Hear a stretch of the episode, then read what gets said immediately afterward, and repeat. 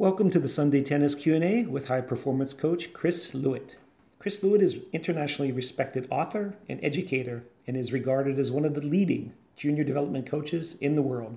Join Chris weekly for the most intelligent tennis talk show on the planet as Chris answers questions from his audience around the world.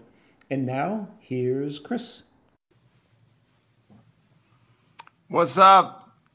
Sunday night Q&A live with Chris, that's me and my co host, Sammie.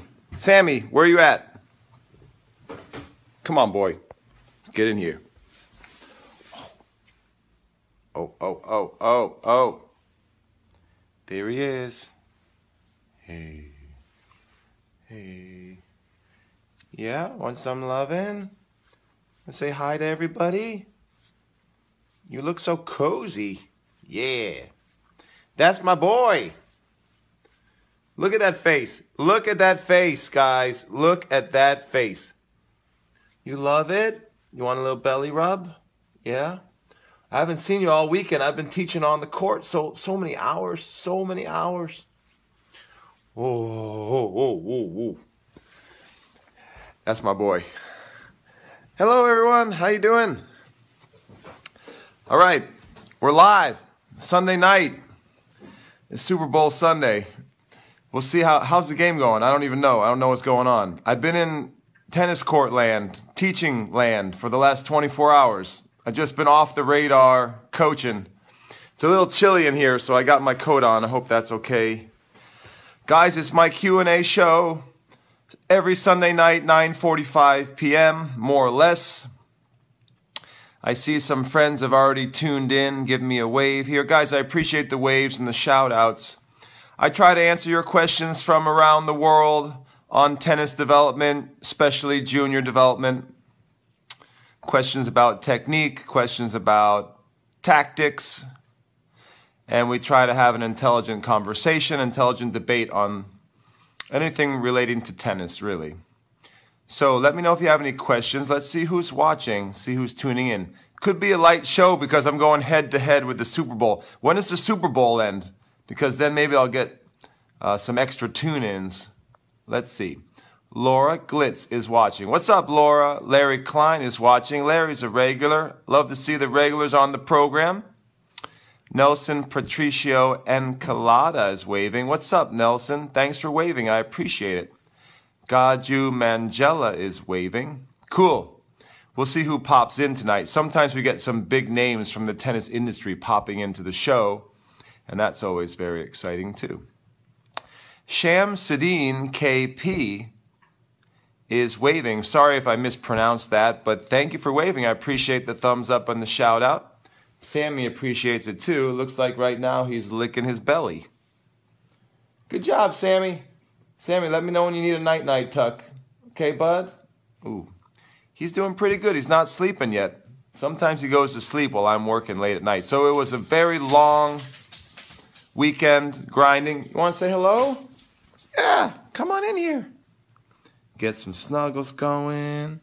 Sammie boy. You're not sleepy tonight? Probably no one took you for a walk because I was working all weekend, right? I'll take you for a walk first thing in the morning. Guess what? It's getting warmer, so we can go for a nice walk. Maybe we can go see some friends too. All right, the gang's all here. Guys, what should we talk about? Let me know if you have any questions. Hey, I see my buddy Brandon's on the show. What's up, Brandon? Thanks for waving. You want to talk about the first four shots? Oh, please, is everyone going to ask me about the first four shots? Craig O'Shaughnessy's work and all this statistics that were being thrown around. We could talk about that. You know, I, I enjoy talking about that. Like that's definitely been on my mind. It's been all over Facebook recently. I would like to talk about drilling and what's better, long drilling or short drilling. We had a good Facebook debate going about Spanish style drilling. Do you know that in Spain, sometimes the drills go hundreds of balls? I mean, literally one ball for 10, 15 minutes long. Have you ever heard of drilling like that? Before I went to Spain, I had never seen anything like it. It sort of blew my mind. I couldn't believe it. I, I saw Pato Alvarez working. I was on his court studying with him. And I saw the Bruguera system, the Bruguera method, and they were doing these long exercises. And I had never seen anything like it. And I thought it was really cool, really powerful. And I started incorporating those methods in my work back home here. But then I've studied with other Spanish coaches like Jose Higueras in the U.S. and other, you know, great coaches, and they they've told me that they think that drills in the range of 10 to 20 balls are sufficient, you know, to work a player uh, in a tough way. And so that's sort of my big question. The big debate is what about ultra long drilling? Is there a place for ultra long drilling? At Bruguera Academy, the record on the wall where the coach volleys and the player hits ground strokes to the coach, the record is, I believe, 845 shots in a row by Garbiñe Muguruza. And I don't know if anyone can top that. I know that at Sanchez Casal back in the day, there were some very long ones with Pato Alvarez and some of the coaches there, like with Emilio. And I believe that Arantxa, Arantxa Sanchez Vicario has a very long record of like 10, 15 minutes with one ball. Imagine 10 or 15 minutes hitting to the coach while the coach volleys with one ball. That's incredible. And what does that type of drilling do for a player? What are the benefits? You know, I'm interested in talking more about that. Let me see who's checking in here before I start going off on a rant or getting into some interesting discussion. My buddy Brandon's waving. BJ Flores is watching. Thank you for waving. Chandresh Kumar is waving. Thank you guys. Appreciate it. Angel Lopez, the legend from California, tuning in. Thanks for waving, Angel. Appreciate it. Alex Sedano is watching. I think that's my friend Alex. What's up, Alex? How are you? Thanks for waving. Thanks for tuning into the program. Let me know if you have any questions, guys. This is uh, my Q&A show. And in order for me to give you an A, I need some Q's. I need some questions, so throw them at me. I will try to be the resident expert tonight, and I will try to share my wisdom on junior development and anything technical or tactical or pretty much anything relating to tennis. Let me know if you have any questions, and I'll do my best to answer. We can kick it off. A couple topics we're tossing around tonight are the first four shots and the statistical research and recommendations about how to train players based on that type of data. Very interesting discussion, very big debate. Also on the agenda is long drilling versus short drilling. These are just suggestible topics. These are topics that are that have been on my mind this week that are sort of gnawing at me. And you guys are, can feel free to let me know anything anything that you like, any topic that you want. It's not it's not really my platform to just you know talk the whole show about what I want to talk about. I'm really interested in getting the questions and answering, uh, helping you guys. You know, helping you guys with answers. So let me know if you have any questions, and I will do my best to respond. Jacob Tokars is watching, or Jacob. Thank you so much for waving. We've got some new viewers on the program. Carlos Carrera is waving. What's up, Carlos? Thank you very much for watching. Tyrone Sparks is waving. Julian Pezzarini is waving. Gordon Paul says, hello, Chris. What's up, Gordon? Coming up to the workshop soon. We're going to have a great coaches workshop February 18th and 19th. I'm very excited about that. It's about world class technique and building prodigies. How cool is that? All right, Erwin Bebe Montalvo is waving. What's up, Erwin? We got all the. We have the smartest community of tennis learners, I believe, the smartest community of tennis coaches and parents and players on this program. I know we do. Thank you guys for tuning in. I appreciate it. And we'll try to keep the intelligence flowing. Brandon says, first question of the night compact backswing on the one handed backhand one handed backhand for girls, long sets of short drills. No, I don't think the one hander's getting more compact. I don't think it's possible. It's it's big. That gets me off on a tangent where Brandon, I don't understand how the one hander's still in business. You know, like we talked about, I think it was last week, we were talking about how the two hander's just better. It's better biomechanically. It's more compact, can produce the same amount of power with a more compact swing. It's more solid, more stable probably takes more stress off the, the dominant arm, right? I mean, the two hander's just better, right, guys? Two handers better. Am I right? That being said, I still have a number number of one-handed conversions that that in my players right now. I have some players who are are one-handers who I converted from two. So I just don't think I just don't think everyone can play with two hands. I think some kids their brains are their brains and nervous systems are wired for one. But what are you thinking about with the compact backswing, Brandon? Can you elaborate? Are you saying you want to make it more compact, like the backswing? I don't think you can produce the power without that big windup. I don't think it works biomechanically, does it? I don't think you can get enough juice. What do you guys think?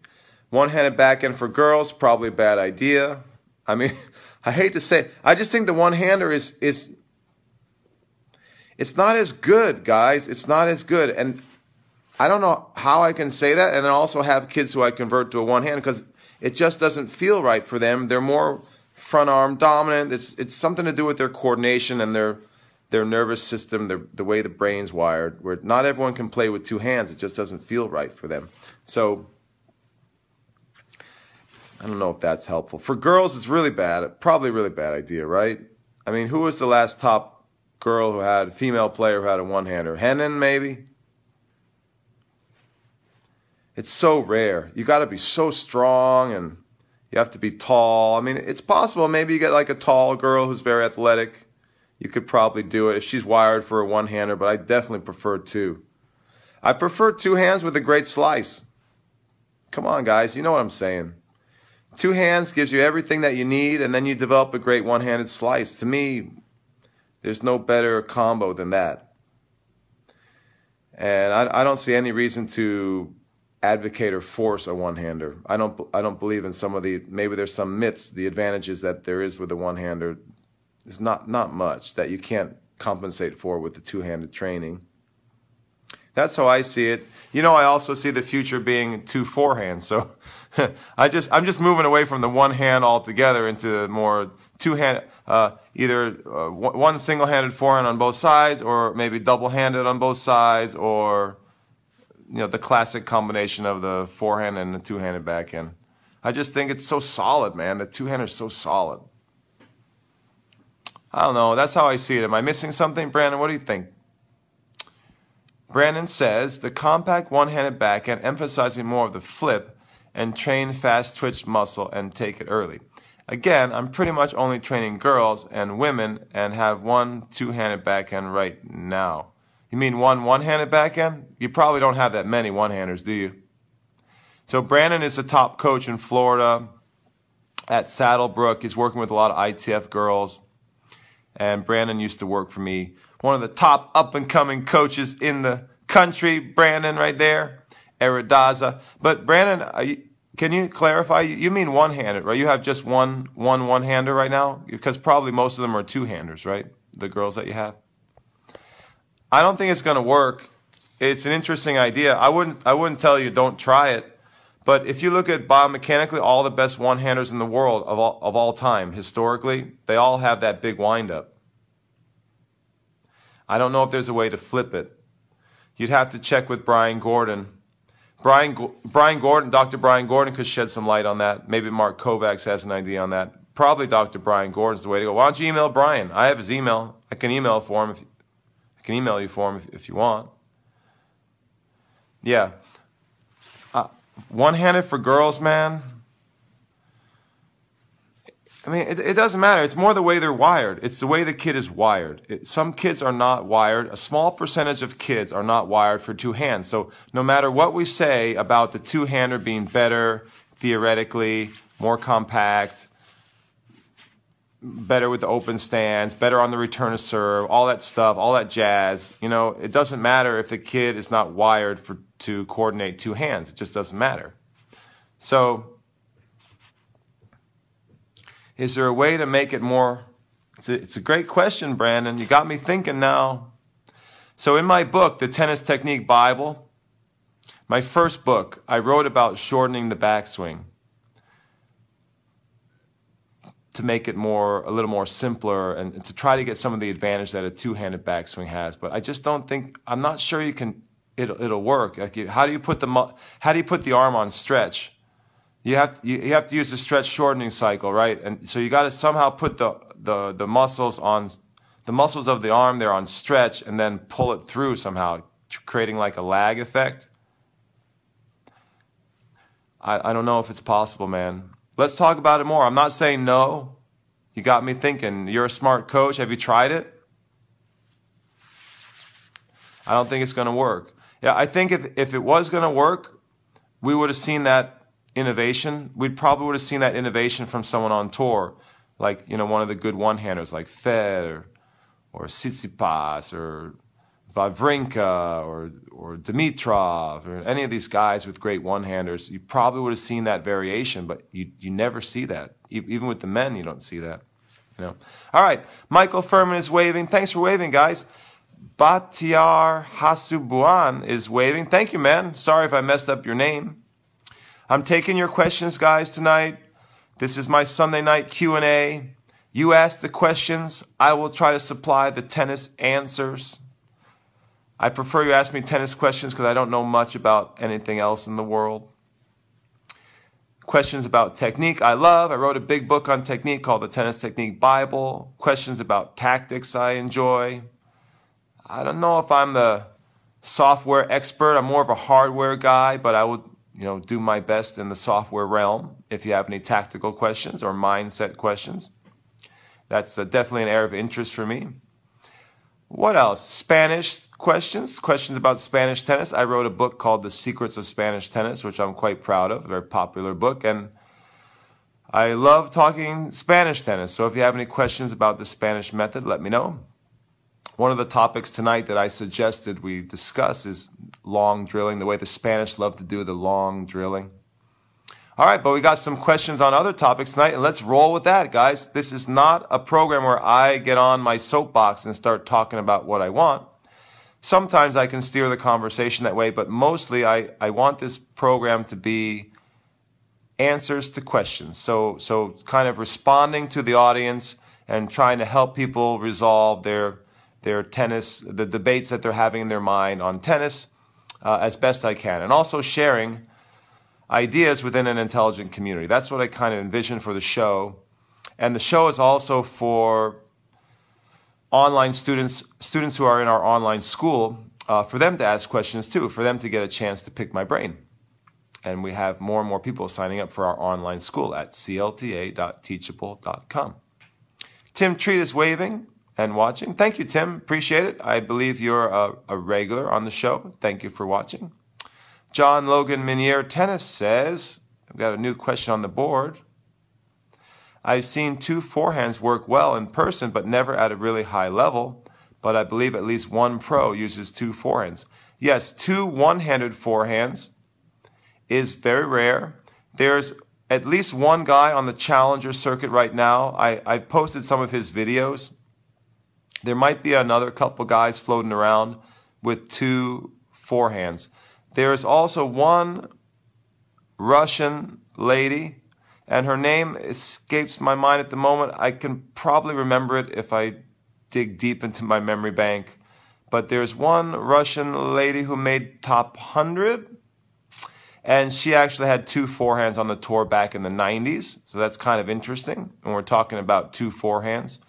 There have been a lot more players with double handed forehands, which I think is a very interesting combination of technique for tennis. And I, I love the double handed. My son actually plays double handed, double handed forehand. And there's different combinations of grips on the double hander. So some some are like a two-handed backhand and then a, a two-handed forehand. Some are two-handed backhands on both sides. It's actually double-handed backhand uh, or double sided backhand, two handed backhand on both sides, kind of confusing. So there's different ways to set up the double. I'll just call it a double-handed forehand. So I like that variation actually very much. There's been a lot of top players like that. I like Su Wei from Taipei. She's got amazing double-hander. Monica Seles, double-handed. You know, you, you can roll through the list of champions. Uh, Bartoli. A lot of female players have been double-handed off both sides. Very popular. Very popular double-handed forehand or double-handed backhand. There was a guy. Ooh, slips my mind. What was his name? oh, think of it in a minute. Very famous top 10 player back in the 70s who was double handed. Fabrice Santoro. You know, I, I actually am, am, working on an article where I, I research all the double handed players and two forehand players. It's a really interesting article. I got to share it with you guys when it's finished. But what was that dude's name? Double hand. Sorry, slips my mind. But anyway, ask me a question about two forehands, man. Let's talk about how to turn a profit. Okay, John's changing the. Are you changing the subject here? Let's see what he says. Let's talk about how to turn a profit. Top three ways to make the best profit possible in a fair and honest way. Is that is this the right show? Is that a, a business question or a tennis question? Can you be more specific? I'm I'm not sure I'm the best person to ask about making lots of money because I chose the tennis profession so that automatically means I'm probably not going to make millions, right? Jeff Siegel is watching. Thanks for waving, buddy. Christopher Lado, could be Yado, is waving. Thank you, man. Brandon says Jan Michael Gambill, great player, right? Another one, Jan Michael Gambill.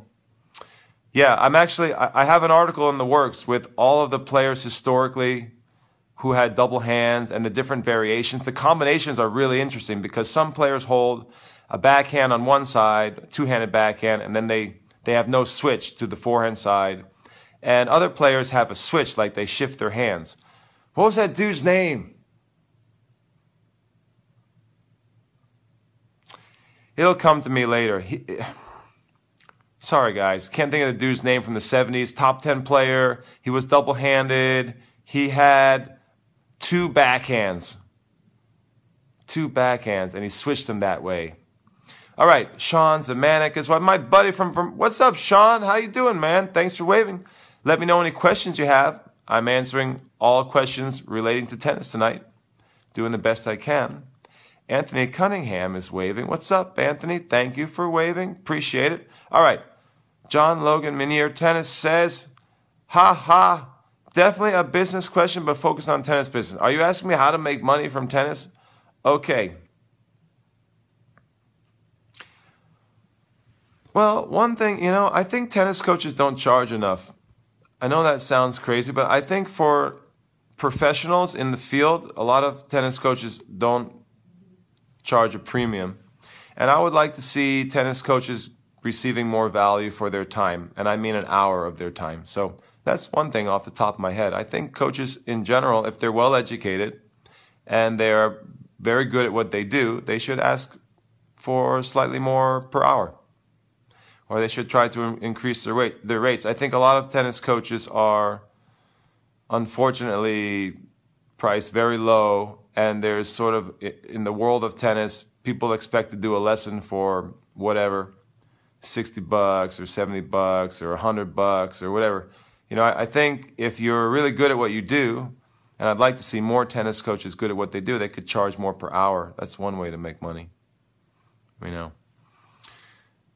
And one of the things I'd like to see is the educational standards be higher for tennis coaches. Like to enter the coaching field, you have to have more education. You maybe you have to have you know one of the new degrees. The new degrees are fantastic. The pro- professional tennis management degrees are excellent. They're they're proliferating now. They're all over the country now, different colleges. And I would like to see a higher threshold, higher standard for tennis coaches, and then, then we could charge more money per hour if we if we did that. But when we let everyone coach, or anyone who can pick up a racket and, and take a weekend course, it starts to devalue how much we make per hour, I think. At the same time, and this is sort of a tough balancing act, I think that tennis is a really expensive sport to play, and we don't want to ruin the game by making a, a lesson too much. So it's it's really a tough that's a tough one to weigh. You know, on the one hand, coaches I think should earn more per hour. They deserve more per hour for their, their expertise. And on the other hand, I think it's a shame if tennis lessons are out of reach for the average family. So I'm not sure how to rectify that. Don't know if that helps. I'll have to I'll have to pick my brain about how to make more money as as a coach. Well, I'll give you another example. I think the future is online. So I think if coaches want to do better and make more money, the future is online. The future is with blended learning, blended coaching, hybrid teaching, hybrid learning online. So I think anyone who's out there who runs a traditional coaching business, who's in the real world, brick and mortar, as they say, off court, offline, I think you guys got to get with the program and get online in some capacity, whether that's for promotional purposes or if that's an actual teaching teaching mm, mode, you know, teaching course or some teaching workshop or seminars or things like that. I think you're seeing this more and more that offline coaches are moving online, and I think this is a huge trend in the, in the industry. It, it may be in, in its infancy, but you're going to see more and more offline coaches moving online, offering training online, offering modules and and seminars and workshops and different educational options online that that support their their real world coaching. And I, I, think this is a big trend we have to watch out for. Sometimes it's called blended learning, sometimes it's called hybrid learning. So I think there is a future in making more money online. And some of that's also promotional. You see many, many coaches now promoting online, starting their own shows. Hey, I'm one of them. Look what I'm doing. I have my own talk show Sunday night. I have my own reality show that I'm producing every week. So I'm I'm a bit obviously I'm a big believer in this. I'm I'm part of the trend myself. And I think you'll see more and more high level coaches, like really even famous coaches, legendary coaches moving into an online operation, moving into the online space, not not neglecting their offline. They're still going to be offline real world coaches, you know, concrete brick and mortar coaches, but they're going to have this additional support, additional ways to make money, additional ways to to to teach to the world on, on online. So that's that's a trend to, to watch for as well. Let's see, what do we got? Michael Furman has a question. Michael, that's my OBD. That's my online business manager. Michael knows all about online coaching. For youth training, what do you recommend? Longer or shorter rallies for training? Oh, yeah, Michael, you're talking about the first four shots deal, right? Hold on. I got to take my jacket off. Too hot. Too hot. All right, let's get into it, guys. Let let's talk about it. You know, come on, let's let's go. Jab, jab, straight, left hook.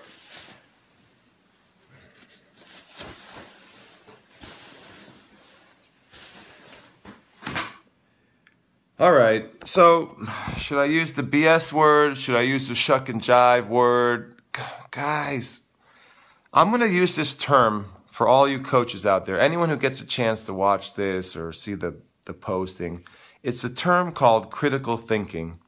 It's a term they use a lot in college, and in, it's kind of a fancy term where you have to analyze claims, data, statistics, observations, and conclusions. You have to use your goddamn brain. You have to use your intelligence to analyze information. And I don't see a lot of critical thinking being done when it when we're talking about the first four shots, statistical analysis, and especially the recommendations, especially the recommendations for young kids. So there's two parts to this myth busting. One is the statistics themselves and how they're collected, how they're organized, collated, and transmitted, how they're how they're presented. So there's one part that there's a big part of the debate is how are the stats, how are the stats presented and collected and analyzed? And I think there's a lot of mistakes being done there on that side of the equation. And then on the other side of the equation, you have, okay, what are the conclusions that we draw from this data? And those, those, those are where the, the, the myths are, and those are where the misleading recommendations are, and or, or those, those are where the, the, the facts are getting skewed and the recommendations may be off. So, like I said, I've, I've argued this in previous shows, but basically, yeah. So John says longer rallies for youth players, getting shorter as the level of play increases. So that's a great thought. And I basically agree with that wholeheartedly, John. You know, when you have little kids, I mean, we can just talk about what I think is the right way. And when you have little kids, you should train them to rally long. I mean, come on. They're little kids. They need to learn what? Control. I sound like Tony Nadal. Buen control. Good control. Buen ritmo. You know, good rhythm. They need to learn patience, paciencia. Spanish way, guys. They need to learn how to build points through long rallies. And little kids don't have a lot of weapons, so that, that makes a lot of logical sense. They don't have a lot of weapons when they're little, so they, they should learn how to win with their consistency. You know, they should learn good mental aspects such as focus and concent, you know, concentration and they want to build their you want to build their attention span and you want to develop also their physical traits like stamina. So I, I absolutely agree with that. That's where you want to be working on with little guys, you know, little prodigies. I don't care what level they are, if they're prodigies or if they're, you know, even recreational players, they should be learning how to be solid.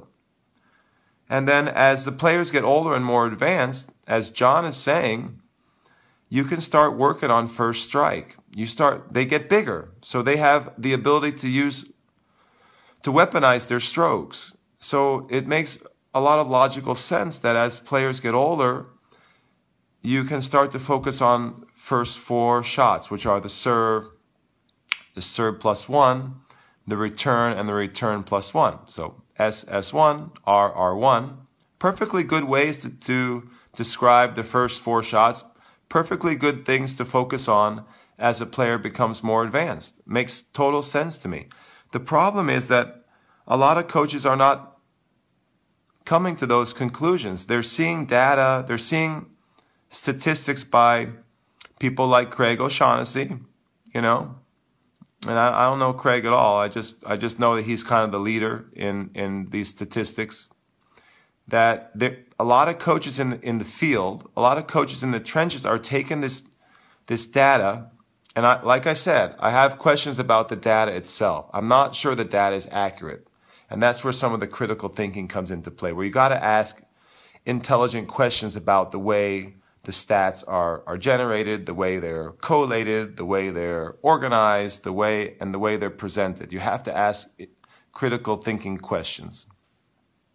And I don't see a lot of coaches doing that. You know, guys, you got to use your thinker. You got to use your thinkinator, as my wife likes to say. And a lot of coaches are like lemmings. I'm sorry to say, guys, I'm, I'm going to say it. A lot of coaches in the industry are like lemmings. You know, the lemmings are the little animals and they follow each other and they jump off the cliff every year, commit suicide.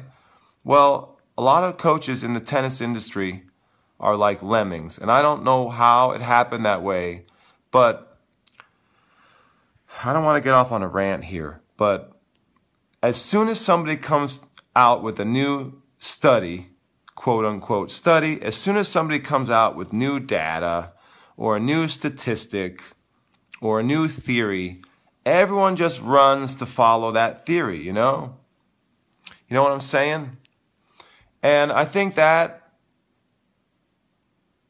is so wrong and it, it's so blatantly clear to me. I see it as clear as day. I, and, and I guess I've been around long enough that I've seen these I've seen these trends sort of appear before with other ish, other topics, issues in tennis, you know. But the latest fad is the first four shots. It's the latest fad. It's like a fad, you know. It's like a It's a trend. You know, it's trendy. And people need to put on their critical thinking. They need to, you know, show up with their critical thinking skills and ask questions. When when when there's a new theory or a new study and it's being promoted heavily, people in the tennis industry need to ask questions. They need to be a, a little bit skeptical. You know, a good dose of skeptic, skepticism is healthy. I'm not saying deny data because I'm a big believer in data. If you guys know anything about my teaching, I really believe in teaching based on evidence and I, I believe in data. I'm a big technology guy. I believe technology is the future. The future of tennis analysis, there's a lot of data involved in the future of tennis analysis, you know, collecting data and analyzing data. So I'm all for this, guys, but you have to be critical thinkers when you evaluate the data that's being presented. You have to look into the details of a study. You can't just read the headline that someone that someone feeds you without looking at the underlying chart or the numbers that underlie the headline. And so many tennis coaches just they just listen or or see the headline. They listen to the headline, they see the headline and they say, "Oh, okay. Now I got to change my teaching now. I went I went to the symposium, I went to the conference and so and so got up on stage and or got up on the court and said, this is the new, new thing. And now I've got to go home and change. But what I'm saying is you can have an open mind and, and accept the, the new information, but also use your critical thinking skills to ask questions and to have a healthy dose of skepticism about what is being presented. And, and don't be so quick to change your teaching method based on one study or one theory or one data set because I think it's much better to wait for a preponderance of evidence. Just wait for a preponderance of evidence. Don't, don't turn the whole ship around based on one study or one person's opinion, even if that person is very dynamic. And that's what I'm seeing happening now in the industry with this, you know, I call it the myth of the first four shots. And, and it's, it's a very complex subject to get into. It's not something that I think is, is, is simple it, it gets very complicated, especially if you start going into the data and start looking at the way the statistics are compiled and presented and the recommendations that are garnered from the data that are that are taken from the data you know so all right let's see if i have a, a, few questions about this or or other tennis questions because after all this is a question and answer show this is not just me getting up and spouting my opinion about stuff uh, let's see Brian Bleem is watching, and Brian has a question. What's up, Brian? What do you got for me, my brother? He says, Hi, Chris. Random question. What's with the Home Depot buckets as opposed to a big ball cart when you're training? I kind of like the style. Thanks, man. You like my style? That's the Spanish style, man. The buckets are the Spanish style. It's pro- I don't know how it happened in Spain. I think because they're cheap. They don't have a lot of money historically. So they always use cheap buckets. Like they use buckets of paint, like old paint buckets. They use buckets of like old candy buckets. You know, they, they always have ball, ball, they don't use a lot of baskets. Now, it's changing a little bit now because Spain is sort of commercializing and starting to sell out a little bit. But old school traditional Spanish training is always with buckets. Maybe it started with Pato Alvarez. Pato Alvarez is very famous for using buckets. They don't say baskets that much in Spain. They use the term buckets or cubo. They use the word the cubo. The cubos are, are the buckets. And, you know, I've talked about this a lot, but in terms of the buckets, just uh, to give you a short answer, Brian, they're really cheap. So they cost three or four dollars at Home Depot. They very rarely break. They last for years. You know, they make fantastic targets on the court. So you can use them in lieu of cones and stuff. And they don't move. Like if you fill them up with some balls, you can hit the target and the target doesn't explode. You know, it doesn't move. So they're really great targets. And they fit about 80 balls.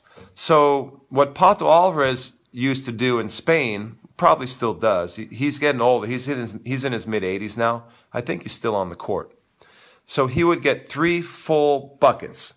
And his system, depending on depending on the level of the player, his system was to use all three buckets to completely annihilate that player. So that would be 80 plus 80 plus 80, uh, mathematically 240. So he would drain 240 balls in a row. And this gets back to what I was talking about about the value of, of long drilling. And so he would take, I've seen him do it. I've seen him do it live. You know, I studied, I studied with him uh, back in the day. One of my first trips to Spain, I, I, was on court with him for two weeks. It was amazing. It was an incredible experience. And so what he would do is he would drain one bucket and then two buckets and then three buckets until the player is just completely wiped out, you know. And, and that's how he did it with this slow, repetitive drilling and just endless drilling, man. Just feel sorry for those players. You know, Pato Alvarez would just destroy them with these slow, steady, monotonous drilling that would never end, like literally never end. So that sort of gets back to the history of the buckets. So I've been using the buckets ever since. And what I really like about it is when you use those big carts, they're really clunky. They always break. They cost a fortune you see a club that has like 10, 15 courts and they got like 10, 15 of those big carts, it costs, it costs a fortune. And, you know, the wheels always break or something's going wrong with them. And it's much better to have a few buckets. They're really cheap, cost four bucks each from Home Depot. And you, right away, you know you have 80 balls in each one. So when you're, you know, you can work a half bucket, you work a quarter bucket, and you know exactly how many balls you used, you know, 20 or 40 or 60. So it's really convenient. And I just, you know, I've just gotten used to it. I actually can't stand using metal hoppers or ba- or carts anymore. They're kind of heavy, they're kind of clunky, they get in the way. I love the buckets, man. If you have any more bucket questions, let me know. I'm a big fan of the buckets, but I actually like the mathematical side of it because you can take one bucket and you don't have to actually count that much. You can just sort of take a quick look at the bucket and be like, oh yeah, I just used a half bucket. I just did 40 balls. Or, oh yeah, I just trained this kid 120 balls. You know, it was a bucket and a bucket and a half. So it's a very easy way to gauge how you're working a player. It Helps. So I see some old buddies on the show here. Bob Kirchheimer is waving. What's up, Bob? How are you, man? How's Strong doing on the tour? That's my boy, Strong. He's doing great. What a hard worker. Strong Kirchheimer on the pro circuit. Very hardworking kid. Very hardworking kid. And uh, Bob was uh, kind enough to let me help with, with Strong's technique a little bit when he was younger. And now he's he's doing very well on the pro circuit. Thanks for tuning in, Bob. Appreciate it. Bob, do you have any thoughts about the new ITF transition tour? The uh, the way it's structured. There's a lot of complaints online, a lot of complaints on Facebook about the new ITF World Tour and how it's shutting out a lot of players uh, in terms of qualifying. The qualifying draws are much smaller now. You got any thoughts on that, Bob? What a strong thing. That'll be interesting to ask him.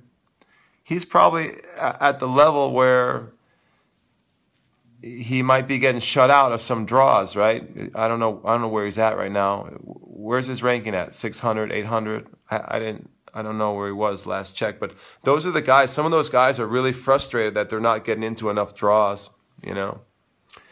Arthur Turnbill is waving. Philip Conley is watching. Thanks for waving, guys. Spencer Weinberg's waving. What's up, Spencer? How you doing, man? Is Super Bowl finishing up? Super Bowl wrapping up? Or we're doing pretty good competing against Super Bowl tonight, I must say. All right. Jim Kane says, please accept my excuse. Watch my team play. Defense, defense, the Spanish way. That's right. Defense is the Spanish way. Jim, what do you think about this first four shots debate, or should I say debacle? It's kind of interesting, right? It's kind of complicated, man. This this whole debate is quite complicated. Turn on some extra lights here. Ah, guys, first four shots, man. Why are so many tennis coaches like lemmings, man? You guys, you guys gotta use your thinkinators. You gotta ask questions. You gotta look into the details. Don't accept one study. Even from the smartest people in the world, like the best sports scientists, we have, there's very little corroborative data out there. And I, what I mean by that is you need to have more than one study by more than one person. You need to have statistics by more than one party. And when when you have when you have that kind of independent analysis going, then you can be really sure of A, the quality and the accuracy of the data. You can be really sure of that. And then B, you can start to compare some of the recommendations that you see being made from the data. You know, that's the other thing. When you only have one source of the data, and then you have only one person interpreting the data, and that one person is giving all the recommendations, that is where you got to start using your critical thinking and say, okay, I mean, this person may be very good. I'm not saying this person is, is not good, but I need to question this person. I need to, to look into the details. I need to analyze this information and especially the, the, conclusions that are made for coaches in the field. So there's, there's a lot to digest here. There's a lot to discuss, but you have to analyze the underlying study, and then you have to analyze the conclusions. And you have to look for corroboration, corroborative information. And I just don't see most tennis coaches doing that.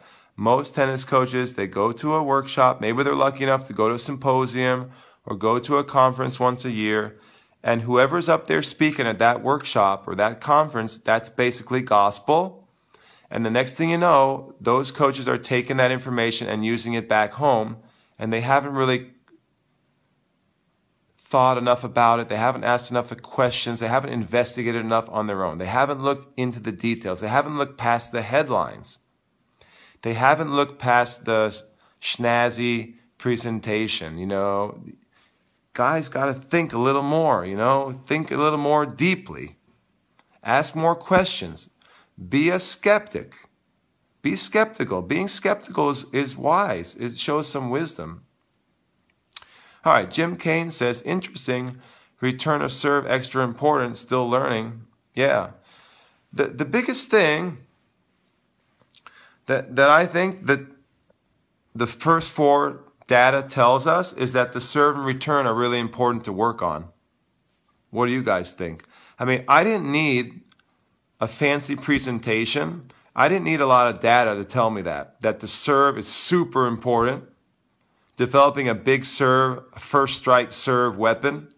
I didn't need a study to tell me that. How, how many of you guys needed a study to tell you that?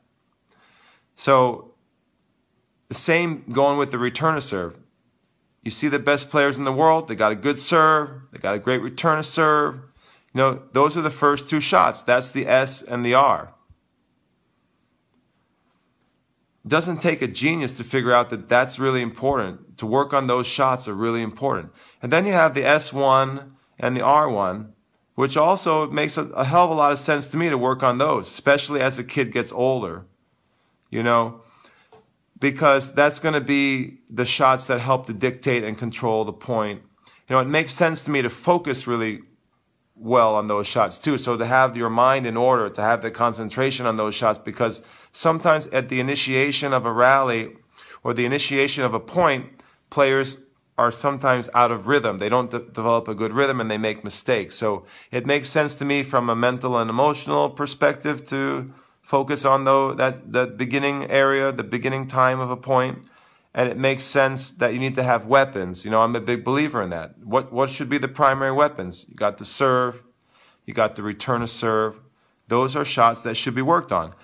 And Craig O'Shaughnessy and other proponents of first four shots training, like Styrling Strother, for example, those guys are absolutely right that there are pockets of coaching, there, there, there are coaches in the world who don't work on those shots enough and they don't stress those shots enough. So I, I wholeheartedly agree. you have, you know, no disagreement there, right? But I, I do have a disagreement when you say, when people say, oh, we don't need to train long rallies anymore because they're not as, they don't happen as frequently in a point based on some statistical analysis, you know, or oh, the Spanish way of training is a, is dead. You know, the way the Spanish train is a waste of time. They they just hit balls endlessly, and it, that doesn't help you get better. You know, And I think that training with with rhythm, training for rhythm, training for consistency, training for control, training for stamina, training for patience, training for shot tolerance is really, really important. Really, really important, especially for young kids. And I'll just keep making that case. And I don't need some data off the ATP tour to tell me that that's important to work on with young kids. And what's happening is the data that people like Craig O'Shaughnessy are are are promoting and and and and Styrling Strother is promoting and, and some other folks in the industry. That information is really good information, but it's not that helpful for working with young players who are developing, and that's what I work with the most. You know, I work with a lot of young ones. And those kids need a base. They need a base of consistency, they need a base of control, they need to learn rhythm and you're not going to get that. Another thing that they need is repetition. You know, repetition is how you learn motorically. And they need tough workouts. They need to learn discipline. And when you train just one, two, three, four shots, you spend a lot of time on the serve and return, and you don't work the long rallies, you don't work the rhythmic consistency exercises, if you don't train the Spanish way, the long drilling, the player doesn't suffer as much. So that's one major criticism that I have. The player is just not suffering. And I think young kids should learn to suffer. And one of the best ways to teach a young player to suffer is using the long Spanish drills, you know, the Pato Alvarez drills, the Luis Bruguera method, and I found this, it's just a fantastic way to teach a kid discipline, the disciplina, and the suffering, you know.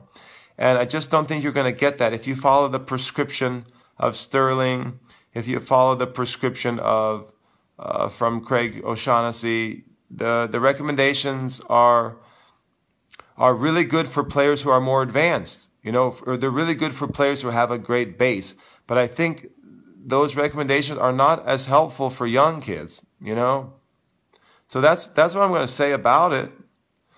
I think we need to we need to build a base and even as the kids are getting older, we need to train both.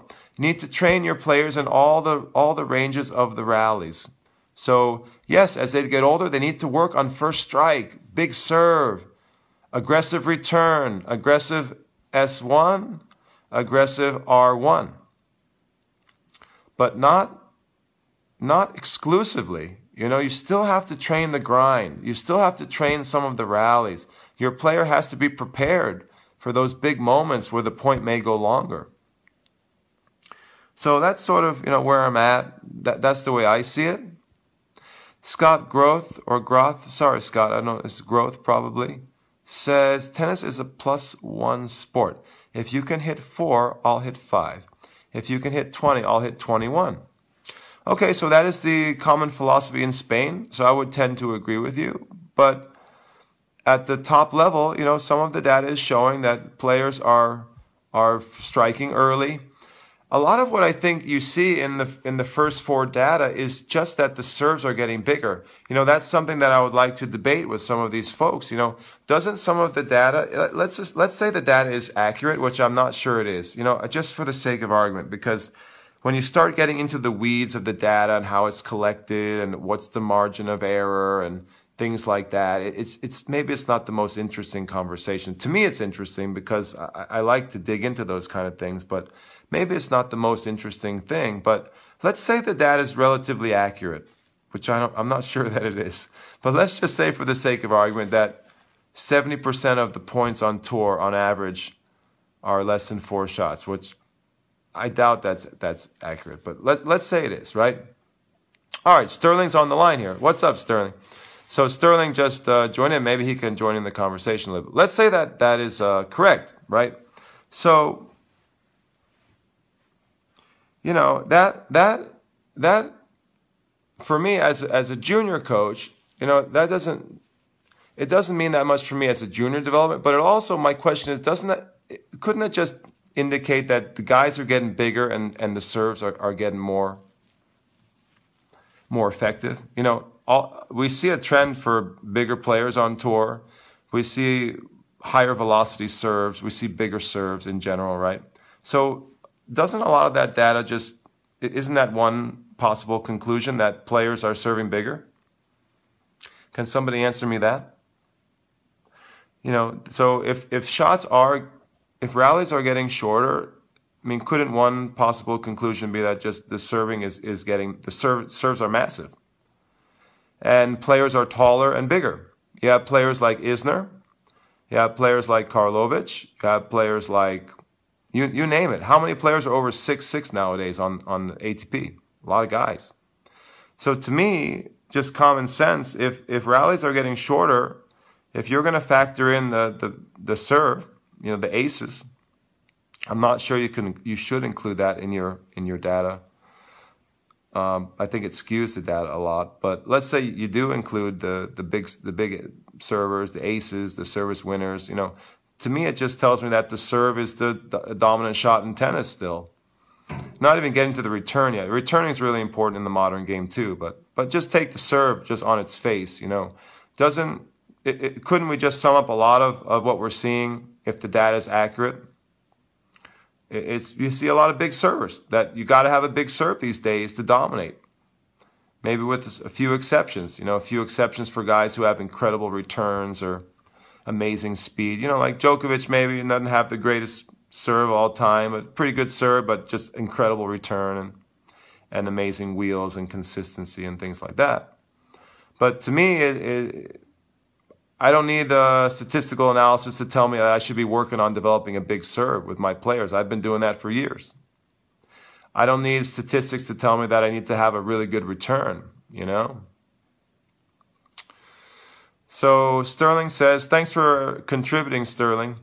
I know this is a subject that's near and dear to your heart, and you, you've put a lot of thought into it, but uh, and I'm certainly not trying to flame your work. I'm just I, I, was saying earlier before you logged in here, I was saying how we, we have to use our critical thinking skills as coaches, and we have to ask detailed questions, and we have to always have a skeptical eye towards data and analysis. I think that's very important, and we have to look for corroboration when we're when we hear. Uh, conclusions and we and we hear presentations and things like that. So Styrling says points have always been short Right. And yes, bigger serves are in play, but serve and volley was in play 20 to 30 years ago. So, but serves are definitely bigger nowadays, right? Could we all agree on that? That servers are are hitting more aces and more service winners? Is that is that true or not? It's going to be tough to maybe prove that because we don't have the big data from the 70s, the 80s, and the 90s. See, this is where this is where I have uh, this is where some of the critical thinking skills come into play. So when you look at a window of five years, so like if Craig O'Shaughnessy says, well, in the last five years the rallies are getting shorter, okay, well that's only five years. That's a small window. I really want to see ten years, or fifteen years, or twenty years.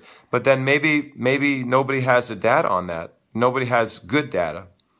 You also have to say, okay, is the data accurate? You know, was it collected well? Was it collated well, put together well? You know, sifted correctly? You know, this is uh, you know a lot of data in tennis. Sometimes the, the you know when you chart a match, sometimes you get some of the data wrong when you chart a match. You know, whoever plugging in that data.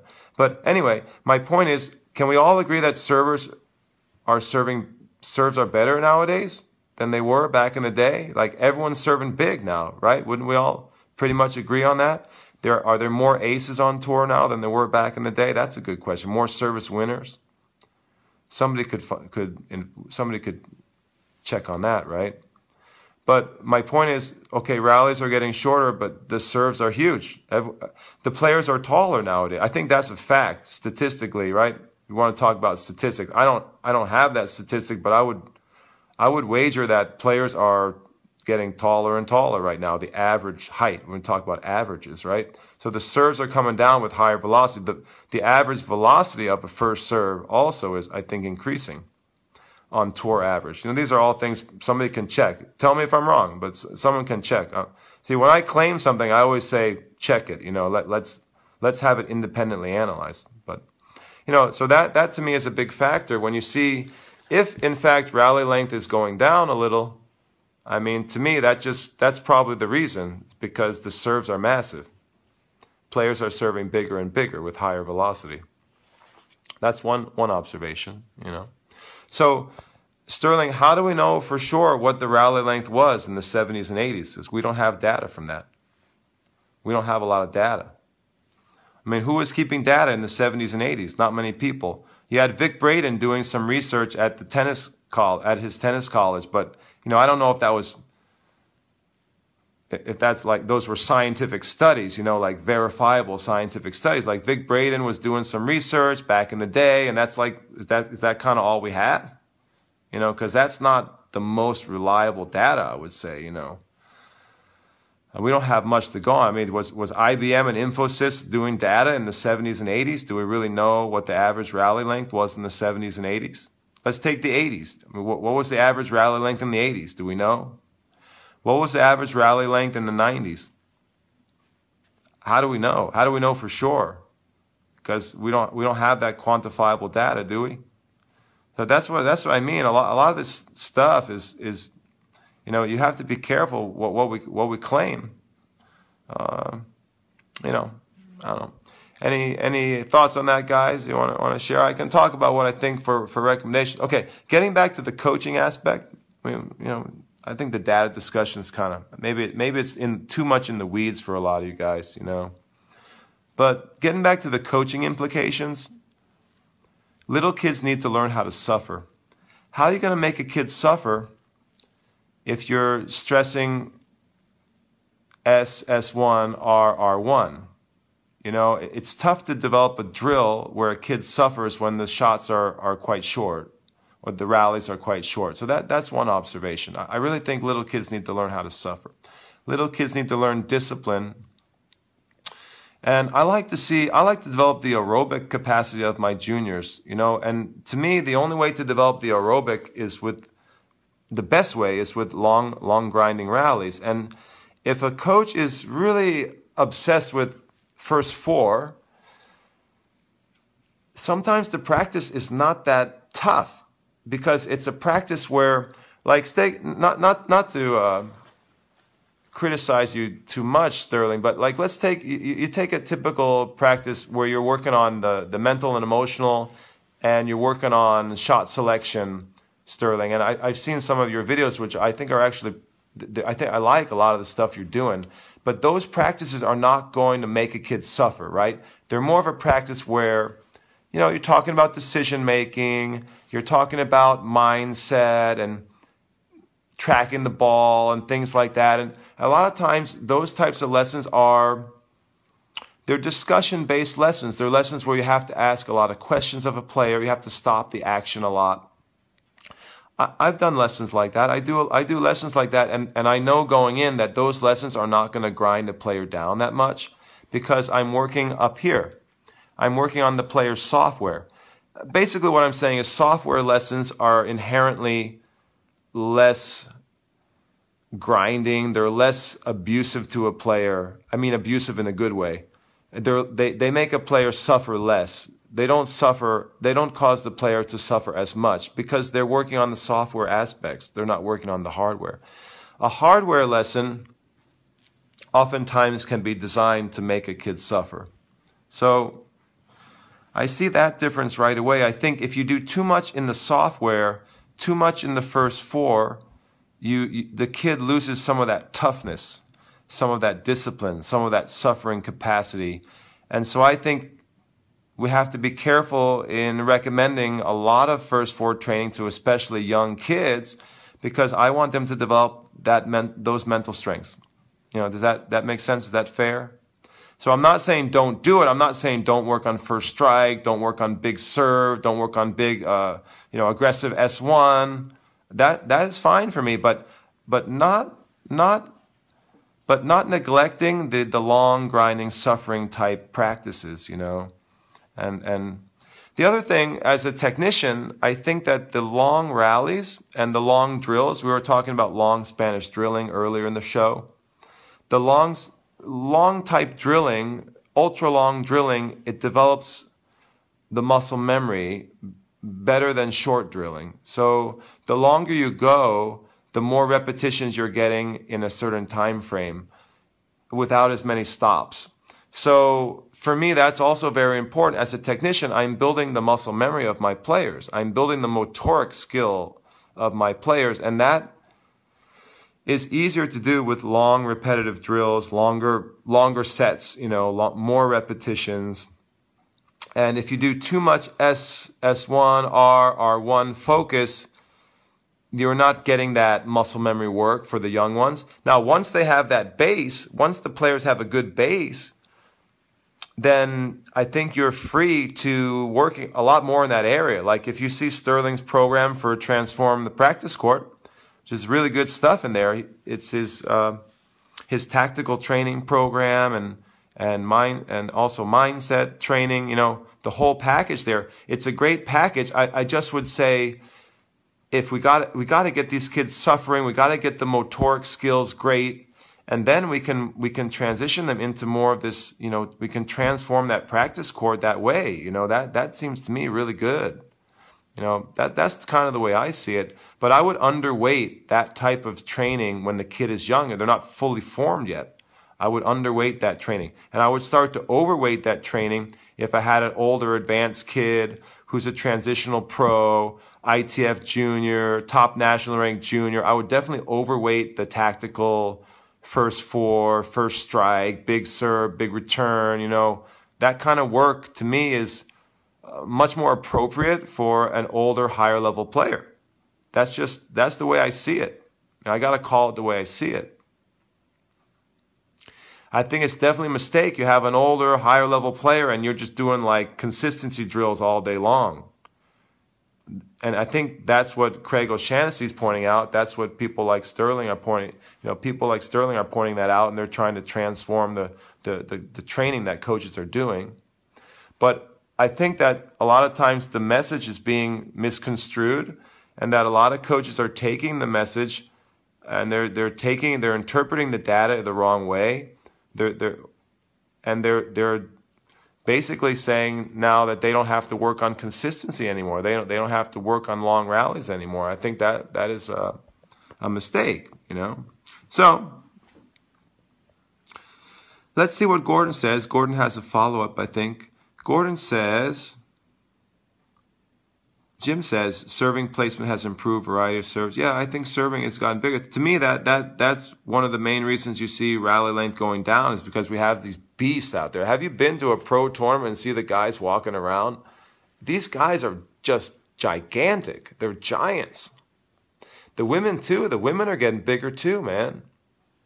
So that has to affect the rally length, right? If if if all if if the serves coming down from the treetops at, at the highest velocities we've ever seen, that has to affect the rally length, right? It's just going to shorten the rallies just by the by nature, by default, there it's going to shorten rallies. I mean, I, I don't know if it means we have to change all of the ways we're training young kids because of that statistic. You know what I'm saying?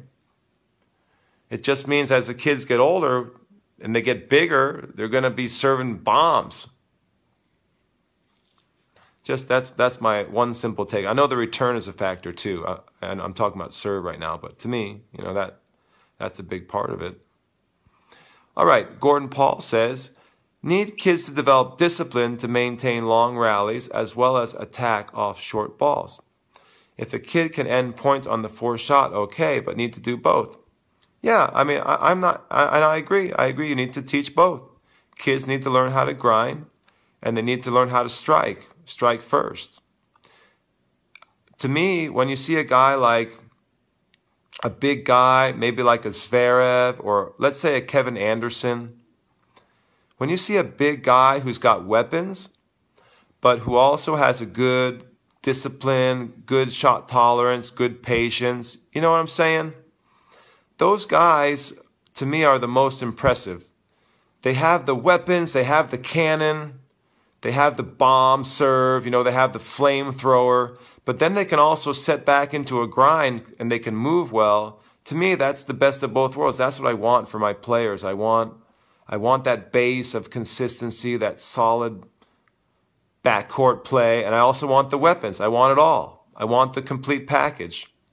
So I think we're all sort of talking about how do we get to that? How do we get there? You know, and what I'm saying is when the kids are young, I have a certain method, a certain set of criteria that I'm looking for. And I mentioned it already. You know, it's the suffering, it's the grinding, it's the patience, the consistency, the the toughness, the physical toughness, the mental toughness. And as they get older, then I feel more free to overweight the other types of weapon training and first strike training. But that, that's kind of how I do it.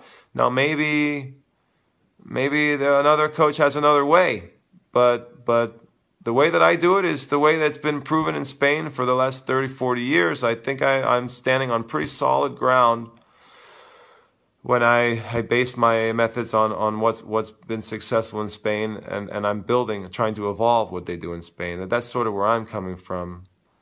And I just don't like to see un, uh, unfair criticism of what they what they do in Spain too. I, I've talked about that on previous shows. All right, Styrling says, let's see. Ooh, this is a long comment. Exactly. And he does both. So I think that's kind of what we're saying. There's sort of there's sort of both. There, there should be both. But the the thing is that that a lot of coaches now are justifying not training well, for one, not training consistency, Styrling a lot of young, a lot of coaches working with young kids now are saying that, like based on Craig's data, they don't have to train long grinding, or that the Spanish way is not useful or beneficial, or even kids are saying this now. How about that? How about a kid comes to you and says, "Hey, coach, why do why do I need to grind during this lesson? You know, the latest data shows that when I'm a pro, the shots the rallies are going to be short and that I really need to focus on my first strike because if I win my first strike points, I'm probably going to win the match. You know, I'm not, I wouldn't be surprised if kids are making that argument now. You know, kids will bring it up with their coaches, or coaches will bring it up with their kids, or coaches will be under the false impression that that's the way to develop a kid. Or that's the main, that should be the main focus that they're overweighting in practice. So that's sort of what I'm getting at too. It, the data is very, when you present data in a certain way with a certain headline, it, it's really powerful because a lot of people don't, they don't critically look at what's underneath and they don't critically analyze the recommendations or maybe they don't understand the recommendations, you know? Uh, Styrling says, ah, he did a drill for 25 minutes straight and his son suffered that's great. And that would be sort of a Spanish style of drilling. You know, the classic Spanish style would be a long, long grinding drill that, that wears a player down through attrition. You know, that's, that is a, a very common method in, in Spain. And my question was, is that outdated? I don't, I don't, I don't think it's outdated. I think it's beneficial. But Styrling says, okay, so he did the long grinding drills and it, it had those benefits. But he says, okay, there's not solid proof that long drilling produces muscle memory. Actually, it can affect the player negatively because the mind becomes overtired. Okay, I think I will debate you on that. I think I will say that I disagree. In my experience, long drilling is better for technique if the player is focused, obviously. I, I know what you're saying. The player can get tired and the technique can get sloppy. But for me, as a technician, there's some secret sauce. There's some secret sauce. When you work a player to where they're tired and you force them to do the technique correctly, when they're fatigued, there's some magic that happens motorically. And I can't prove it, so I'm not I'm not basing this opinion on data or science or a scientific study or motoric skills uh, study, but I'm saying in, in my experience building technique, I, I believe there's some magic that happens when you get a kid really tired and you put them under duress. I've said this before. When you put a kid under tremendous duress, physical duress, and they're fatigued, and you force them to do the technique correctly, something magically happens in the wiring in the brain and the nervous system that helps them that helps to sear in that muscle memory, to sear in the technique, so that when that player is faced with a similar situation in a match where they're where they're equally under duress, where they're equally under pressure, they're able to lock in that technique and perform it. So I've found that that's very true, and I think it's one of the secrets that I use. If I have a secret, it's a, it's an important part of my method when I'm building technique. But I think what Styrling is saying that if you go too long, the quality goes down. And so that is a, maybe a counter argument. And there's definitely truth to that. What I'm saying is you force the players not to break down. You, you force them to be correct, to be precise with their technique. When they're fatigued, you force them. You don't allow them to fail as they get fatigued. So that, that's sort of what I'm getting at there. Uh, let's see. Styrling continues. It's a long comment.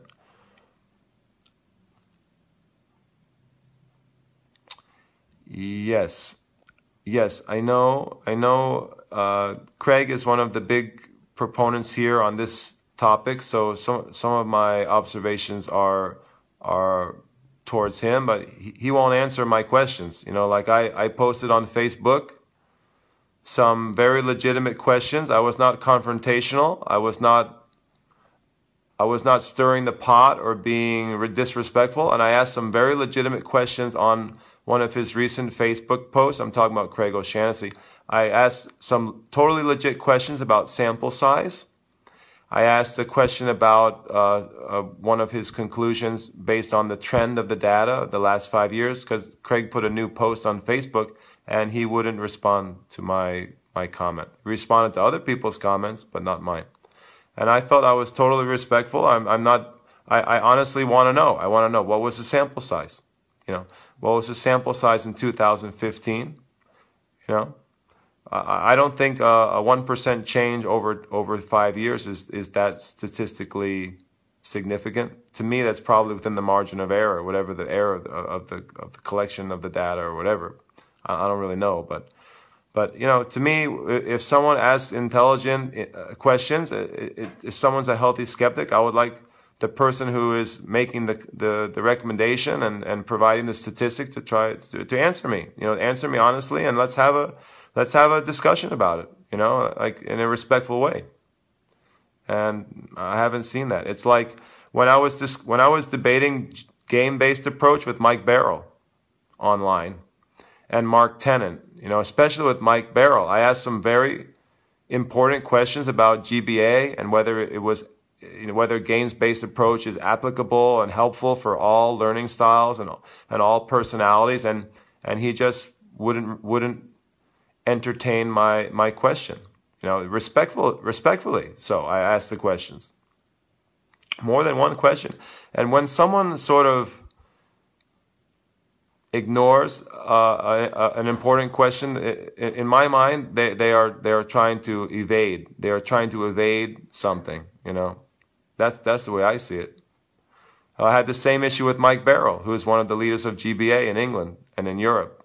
And I had some very important questions that I asked him, and and he, instead he was sort of I think he had, he attacked me, like made ad hominem attacks on my intelligence. He accused me of not knowing what I was talking about.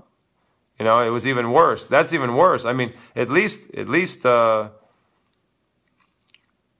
I mean, at least if someone doesn't answer, it's not going after me personally. But you know, like Mike Barrell was telling me that I'm, I, I you know, he implied that I, I didn't know what I was talking about, and that you know, basically telling me that I don't even have, I don't even deserve to be on the same platform to ask him questions. You know, which I think is is not is not very, not very respectful. You know, and it, and it just it just shows me that when someone doesn't want to get into that discussion or argument, it usually means that that they don't feel comfortable with that terrain they don't feel comfortable with that question. They don't feel comfortable with the where, where I'm going with that topic, which I think is a shame because that that is a part of critical thinking. We have to ask critical questions. We have to ask detailed questions. We have to analyze uh, where where the information is coming from. We have to investigate. You know, that's what smart people should do. All right. Yeah. Yeah, Styrling, I get it. I get it. I know. I know you. You don't like being uh, completely linked with with Craig. I, I. I don't know. I don't know Craig at all. he seems like a good guy. I, I, I don't I, I, don't I don't mean any uh, disrespect. I honestly think that, that it's possible some of the statistics are are, are, are there's some error in the, the collection and the presentation, and I, and I think some of the recommendations are are being misunderstood by a lot of coaches out there in the field right now. And I just think that's a shame, you know, because I love data. Believe me, I'm all for data. I'm a big believer in data and evidence. So I'm not one of those naysayers who's like, oh, data is a waste of time. It's no good. I, I'm all, I'm all for that. Yeah. All right, we got some new viewers on the show. Pankaj Kumar Jatav is waving. Thank you, Matt. Thank you for enjoying the show. Styrling adds, okay, another comment from Styrling. If you're a coach who doesn't emphasize suffering, the kids aren't going to play at a high level. I am saying, though, that if a player cannot start a point with a plan, they are going to have a hard time winning. Styrling, I think we agree that it's both, man. We agree that it's both. I'm saying when they're little, try to get the suffering training in then, and then once that's built in, you can you can work on these these tactical intentions. You know, you can work on the game plan R1, R, R1, S, S1. These are really good things to work on, really valuable things to work on. When the player has that suffering and that grinding capability already embedded inside of them, it's it's so great to overweight that type of tactical work. That's the software, man. It's really good. I'm I'm not saying it's not good. So I, I think we, we can definitely agree in this, in this area. But I don't think a lot of coaches understand that. I think a lot of coaches and players are now taking some of the information from Brain Game. They're taking some of the information from Craig, and, and, a, and a lot of that information is, is, is good information even if I question some of the way the way it, it is uh, uh, collected and analyzed or, or, or, sifted, you know, I think a, lot of it's good because uh, I'm all for evidence and data. But a lot of players and coaches are taking that information and man, they are not they are using it to justify training in a very short attention span way.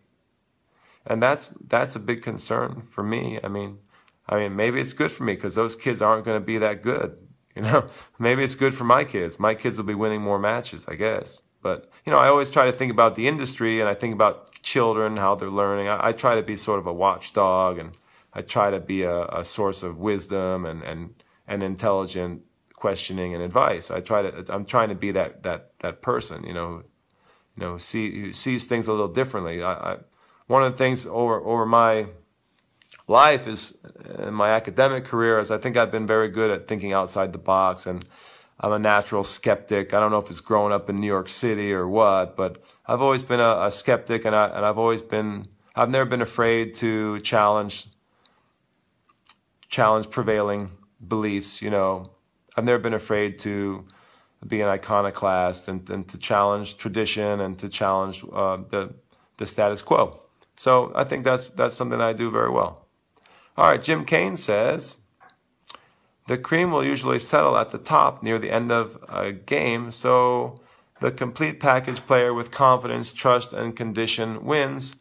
Laver pretty much supported my contention when he talked to some of us about the young upstart challenging a veteran champion player. Harry Hopman surely made his players suffer, and it paid dividends. Harry Hopman was one of the first coaches who really got into the physical and making players suffer who became famous.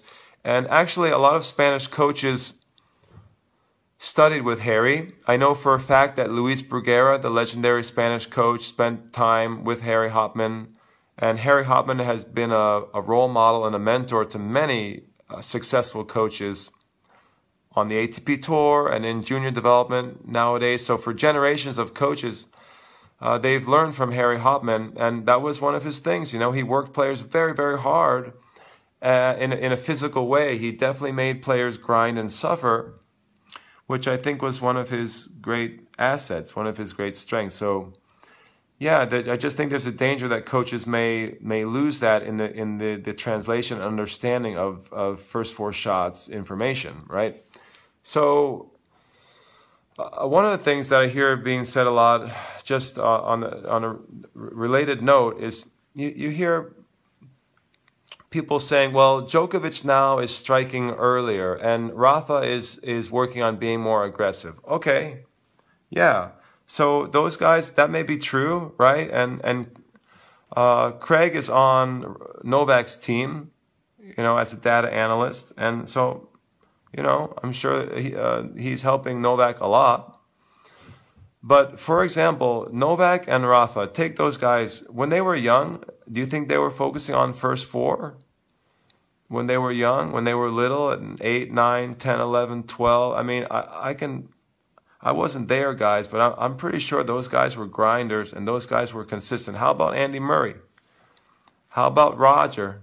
How about any top pro? I mean, what pro made it without learning a good base of consistency, without learning how to suffer and and to have uh, patience when they're constructing points. I mean, how many how many players make it without that? Djokovic is very steady. Rafa is extremely steady. These kids, these guys learned consistency when they were little. You know, they learned they learned through rhythm and they learned how to control the ball. They learned how to be patient. They learned how to be solid. I mean, that's what they say in Spain, how to be solid. So when you take a player like that who's learned all of the mental aspects that they need to have, you know, Djokovic, Rafa, Murray, they learn how to suffer. Murray was in Spain for many years as a teenager, learning how to suffer, learning how to grind, you know? He was at Sanchez Casal training with Pato Alvarez, doing 50, 100, 240 ball drills like I was mentioning at the beginning of the show. I mean, Murray was doing that. When you have a player who's done all of that for years, and then they get older and they get on tour, let's say, and then the coach comes along and the coach or data analyst says, hey, you know, really got to strike first here. There's a big benefit to striking early, big benefit to working on your serve a lot, big benefit to working on your return, your S, your S1, your R, R1. Hey, that's great advice. That's really smart advice. The problem that I have is when those same people start telling the junior developers that you see what I'm doing here with Rafa? You see what I'm doing here with, with Novak? That's what you should do with your little kids. And, and that to me is where the, is that a non sequitur? Is that a false logical leap? I think that's where there's a false logical leap. You know, that's where the, that's where the recommendation starts to break down. The information starts to break down there because what's good for an ATP pro, an adult, fully formed, advanced ATP player, is not necessarily good for a little eight or nine year old who's learning the game. I don't think we should train those players the same way or with the same intention. Does that make sense? All right, Styrling says, agreed, technique must be tested under fatigue. Yeah, I'm, I'm a big believer in that. I, I say it's my secret sauce. I say that's where the magic happens. To me, if technique is not trained under duress, a lot of times it just doesn't get seared into the brain and nervous system the same way. It, it doesn't have, there's something missing, you know? And usually when the player is in a match and they get under extreme pressure or extreme duress, the technique a lot of times won't hold. It won't hold up. And I don't really understand how it happens motorically. There's something special happening in the brain and nervous system when, you, when you're getting the technique really, really good under duress. Uh, for example, the famous coach Robert Lansdorp, I think he is a good example of a coach who builds great technique under duress because he's very intimidating. He really gets the fight or flight going in a player, and then he makes sure the technique is great. So to me, there's just something about that when you're training technique. If you can get the kids' fight or flight mechanism going, you get their nervous systems kind of jacked up, their anxiety's up, they're feeling a lot of pressure, and then you force them to do the technique correctly. There's some kind of magic that happens motorically when you do that. It's like that's why I said a secret sauce. And Lansdorp's a great example of that because very intimidating, puts the kids under a lot of pressure and then he makes them hit the ball precisely. He makes them hit the ball with precision under pressure, under stress, under fatigue. So I think that's really important. It's secret. I don't think a lot of a lot of coaches do that. I think a lot of coaches when they see good technique, they stop and they don't continue working the player to the point of extreme duress. And I think that's when a, that's when something really special happens with the technique. Lansdorp's a good example that. My old coach, Gilad Bloom, who I, I consider to be a, a, a, genius technician, he's still here in New York. He was like that. I, I really first learned that from him. You know, he was quite intimidating. He was an intimidating figure, and he was very tough. And he would push us so hard and make make sure that our technique was perfect under duress. And I just I thought there was some sort of something special to that that a lot of coaches don't replicate. A lot of coaches don't do it that way. So anyway, that's my that's my opinion on that, you know. All right, Styrling says everything is debatable and that's how we all grow. Yeah. All right. That, that's what I'm saying, you know. I, I, I would just appreciate if if I have some uh, in, important question that is a reasonable question, a respectful question, it'd be nice to get an answer. I'll tell you that much. It'd be nice not to be ignored. Uh, I, so the main main questions that I have right now are, are I have a lot of questions about the data compilation uh, of the first four stuff, and I have a lot of questions about GBA, the games based approach. These are two hot topics in tennis that I have I personally have a lot of interest in as a junior developer, and I just have a lot of honest in and I think intelligent questions about the conclusions and the way and the way the studies are done and things like that. Uh, these are important important topics in my mind that uh, important issues that I, I want to explore more. But I can't explore anything if no one's willing to engage in an honest debate. You know, that's that's the way it is. All right. See you later, Styrling. Have a good night, buddy. Jimmy Morales is waving. Tina Samara is waving. Thank you guys for watching. New new on the program, maybe. Styrling says, great job. Talk later. Thanks, Styrling. You're doing a great job too, man. Styrling's a very intelligent coach, and, and those are the kind of people I'm talking about. Styrling definitely has uh, his critical thinking cap on at all times, and we need more coaches like that. I mean, that's a good role model for all of us out there. You know, always questioning, always investigating, always looking beyond the claim, beyond the headline. Guys, this is the way we need to be in the tennis industry. Critical thinking, looking for details, asking lots of questions, being naturally skeptical. This is healthy. This is intelligent. This shows some wisdom. You know,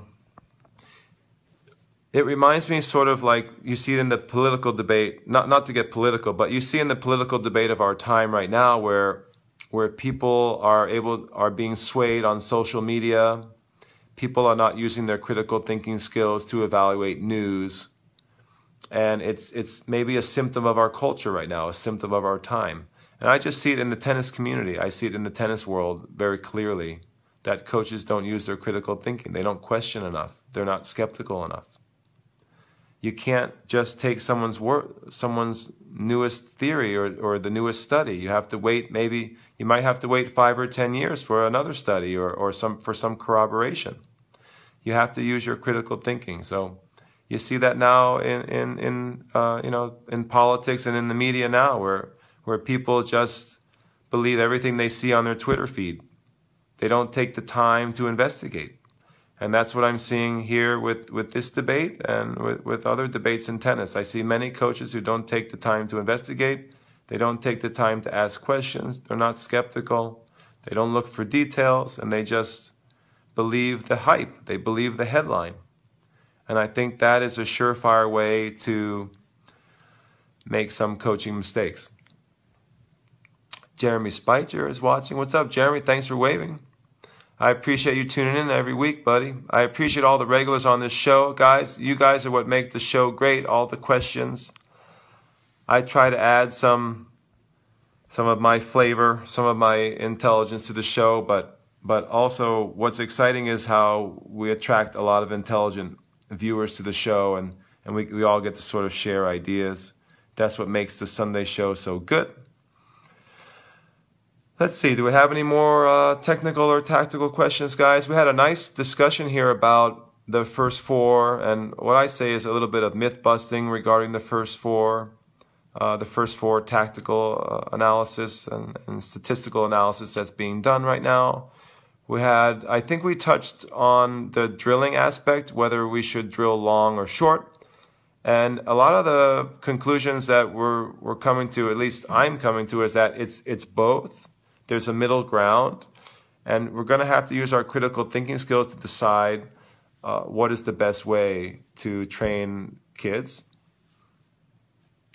You know, long drill drilling can be really good. Short drilling in bursts can be really good. First four training can be really good. Long consistency training can be really valuable too. These are all useful tools that we have as coaches. We have to use our intelligence to determine what's right for the player in front of us. And that depends on their age, that depends on their personality. That depends on their skill level, you know. So these are sort of the factors that we need to, to weigh as coaches. But it's, it's just not as simple as saying the data says this, therefore we need to train everyone like this. I mean, that it's, it's, it's not like that, guys. Okay. Jim Kane says, I use it to lay on the line, recall my captain on the basketball team. Hold on, I'm trying to read that. Jim, I don't understand that comment. Is that a story from your basketball days? Oh, uh, sounds like good. You tell me later, man. Tell me the story later. All right, guys, it, it's getting a little late in the evening. I think I, I gotta go night night. Let's check in with Sammie. I think he's gone night night. Sammie, you want to say goodbye to everyone? Yeah. Want to say bye bye? Say night night? Oh, my Sammie. He's a good boy. He's going to say night night. Night night, everybody. There he is, star of the show. What a face. What a face. Guys, if there's no more questions, I'm going to kind of wrap up here. Uh, please, if you if you missed some of the program, you should be able to catch it on on Facebook, and I will also transfer it over to the archives at our YouTube channel. Our YouTube channel is youtube.com forward slash Chris Lewit. I see Dave Schwartz tuning in. What's up, Dave? My old college coach. How are you, buddy? It's good to see you. I'm just uh, signing off here. We had a really good show. Maybe you can, you can catch some of the the discussion that we had earlier on the replay. But guys, we'll have the replay on Facebook. We have the archives of all of these shows. This is our 11th episode, so we're, we're doing pretty well this season. Uh, 11th episode of this show on youtube.com forward slash Chris Lewit. That's our YouTube channel. Also, go to the YouTube channel to see my reality show. I'm really proud of my reality show. I don't know many tennis coaches that have a reality show. I always wanted my own reality show, so we got that going on. And we did our 21st, I think we did our 21st episode of season one on the reality show. So we actually have 21 episodes on our YouTube channel right now. You can check it out. Uh, all, a lot of them are live with me working on court with my players. We have a lot of really good shows. So check that out. I don't know anyone else who's doing that. Who else has got their own reality show on the tennis court, man? You know? yeah, it was a great show, guys. Good discussion, good debate. I try to keep it really respectful, guys. I don't really want to flame anyone or trash anyone. I just want people to use their critical thinking skills, and I want tennis coaches to ask questions and to be more, a little more skeptical when they're presented uh, the latest theory or the latest recommendation, you know. And what else? you know, give the show a like, give me a thumbs up if you if you like the show, and I will check the comments later. If you missed the show, you weren't able to get uh, a question out, I will check the comments later, guys. So please add some comments. I will go through the comments and try to answer any questions that I miss. I hope I didn't miss anything. I think it's time for a good night. I'm looking forward to a great week. I hope you guys are looking forward to a great week too. Thank you for tuning in. It was my honor to answer your questions tonight. And I will see you guys on the next program. Have a good night. God bless. Have a wonderful week. Thanks for listening to the show. You can find archives of all Chris's shows at youtube.com forward slash Chris Lewit or search Chris Lewit on YouTube. You can watch the live video broadcast of this program weekly on Sunday nights, where you can ask questions and comment in real time on Facebook Live. Just search Chris Lewit on Facebook to join the live show. Please share our programs with friends and join our online community. You can join Chris Lewit's online tennis academy at clta.teachable.com or visit chrislewit.com for more info. Chris's latest published articles and additional video resources can be found at prodigymaker.com. Thanks again, and see you next time.